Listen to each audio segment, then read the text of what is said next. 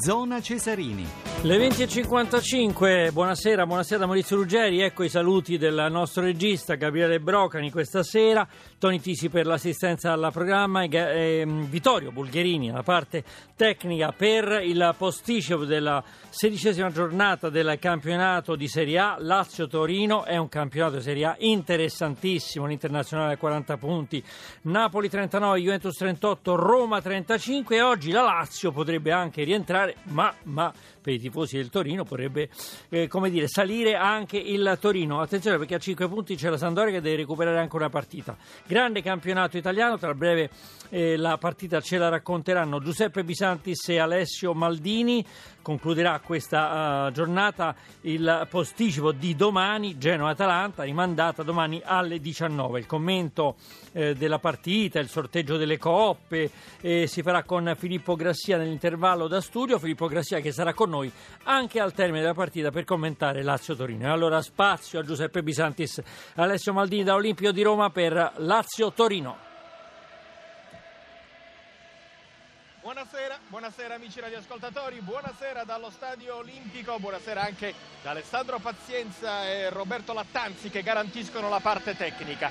E sì, doveva essere questo il posticipo che concludeva la spalmata, anche questa sedicesima giornata di andata del campionato di Serie A, invece il maltempo che ha colpito il nord-ovest e in particolare la Liguria ha consigliato alle autorità di posticipare la partita Genoa-Atalanta che doveva giocarsi oggi alle 19 a domani alla stessa ora alle 19 quindi bisognerà attendere per avere ancora la classifica definitiva che definitiva non sarà visto che ci sono squadre che devono recuperare come la Lazio stessa che deve recuperare la partita con l'Udinese fissato il recupero il 24 gennaio alle 19 così come anche Sandoria-Roma ma concentriamoci sulla partita. Le squadre entrano in campo in questo momento. Gli applausi sono dei 25.000 forse qualcosa in più. Sostenitori dell'Olimpico riapre la curva nord. Dopo due torni di squalifica per cori razzisti, un'ottantina ai sostenitori arrivati dal Torino. Torino, squadra che pareggia, è la squadra che ha ottenuto più pareggi dell'eventi di A8 e eh, viene da quattro pareggi consecutivi e eh, quindi cercherà in qualche modo di fare punti anche qui all'Olimpico con la Lazio, Lazio che è micidiale fuori Roma in quanto ha vinto sette partite in trasferta, l'unica sconfitta era venuta qui nel derby contro la Roma, mentre in casa viene da, eh, a parte il rinvio di Lazio Dinese, un pareggio interno. Con solito Molinaro che sta facendo una partita splendida, il pallone che arriva in area di rigore, tocco rimpallato, ancora conclusione rete!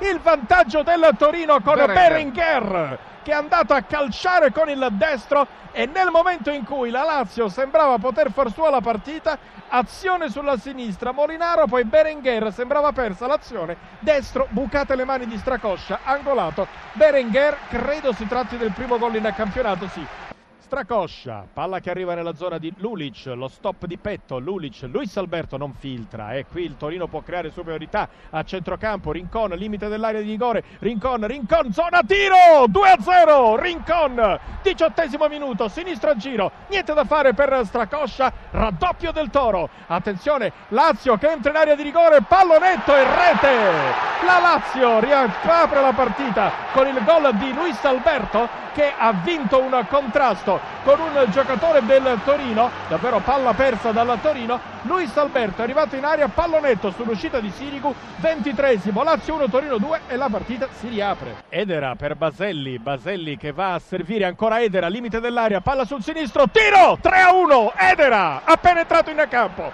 27esimo e che ingresso Edera. E allora, il tabellino prima di salutarvi nel penultimo posticipo della sedicesima giornata di andata del campionato di Serie A allo Stadio Olimpico di Roma. Il Torino ha battuto la Lazio per 3-1. Reti tutte nel secondo tempo dopo che nel finale di primo tempo era stato espulso Rosso diretto con l'ausilio del VAR. Il bomber della Lazio Ciro Immobile per una testata ai danni di Burdisso. Gol di Berenguer all'ottavo, raddoppio di Rincon al diciottesimo. Luis Alberto per la Lazio ha ridotto le distanze al ventitresimo ed era da poco in campo ha segnato il gol dell'1-3. Grazie ad Alessio Maldini per i suoi interventi, grazie ad Alessandro Pazienza e Roberto Lattanzi per l'assistenza tecnica a tutti voi che ci avete seguito. Ultimi minuti di zona Cesarini, Saxa Rubra, Maurizio Ruggeri, Giuseppe Bisantis. Ricorda il risultato finale: Lazio 1, Torino 3 e vi auguro un buon proseguimento di serata. Zona Cesarini. Le 22.55 sentiamo se c'è il nostro Filippo Grassia. Filippo, Sono, ci sono. sì, eccoci, eccoci qua. Vabbè, partita condizionata da quell'episodio che adesso tu illustrerai, a, eh, più che altro racconterai ai nostri ascoltatori. Sì, possiamo limitarci a questo episodio che ha fatto la crocevia a tutto il match. VAR a tutto spiano nell'ultimo minuto del primo tempo. Prima un cross immobile viene intercettato dal braccio di Iago Falche a distanza ravvicinata ma largo. Sul proseguo dell'azione Immobile scheggia il palo e poi provocato da Burdisso molla una testata o un frontale, fate voi all'avversario. Giacomelli rivede l'azione, considera involontario il Mani ed espelle Immobile. Giusto il rosso, ma a mio parere prima c'era il rigore a favore della Lazio per il Mani di Iago Falchi. Quindi ingenuità di Immobile, però Eh. insomma il rigore ci poteva stare. E come ricordavo durante l'intervallo, la terza espulsione di Giacomelli con l'aiuto del VAR. In precedenza aveva mostrato il rosso a Bonucci per la gomitata a Rosi e a De Rossi per la manata al viso di Lapadula. Poi nella ripresa, eh, per essere un po' più completi, c'è stato un durissimo eh, fallo di Milinkovic e Savic su Molinara accanto alla linea laterale per l'arbitro passa il giallo e Luis Alberto è di mezzo allo svantaggio con Molinaro fuori dal campo. Brutta anche la manata di parola alla faccia di Baselli che resta impunita. Beh, poi forse sono saltati un po' i nervi, Eh, sì, però insomma tutto sommato nemmeno tanto, eh, perché insomma la Lazio dobbiamo dire può darsi, mh, da quello che ci racconta Filippo Grassia, insomma che sia stata eh, piuttosto alquanto penalizzata. In virtù di questo risultato, Filippo, tutte le grandi non hanno vinto, compreso la Lazio che ha perso, quattro Sì, pareggi. sì, eh, Eh. di- Direi che dopo il pareggio di Juve e Inter nel derby d'Italia, né il Napoli, né la Roma, né la Lazio hanno approfittato appunto di quella divisione della posta che avrebbe rilanciato la corsa di testa a livelli inimmaginabili. E allora possiamo dire che è stata una settimana in favore dell'Inter.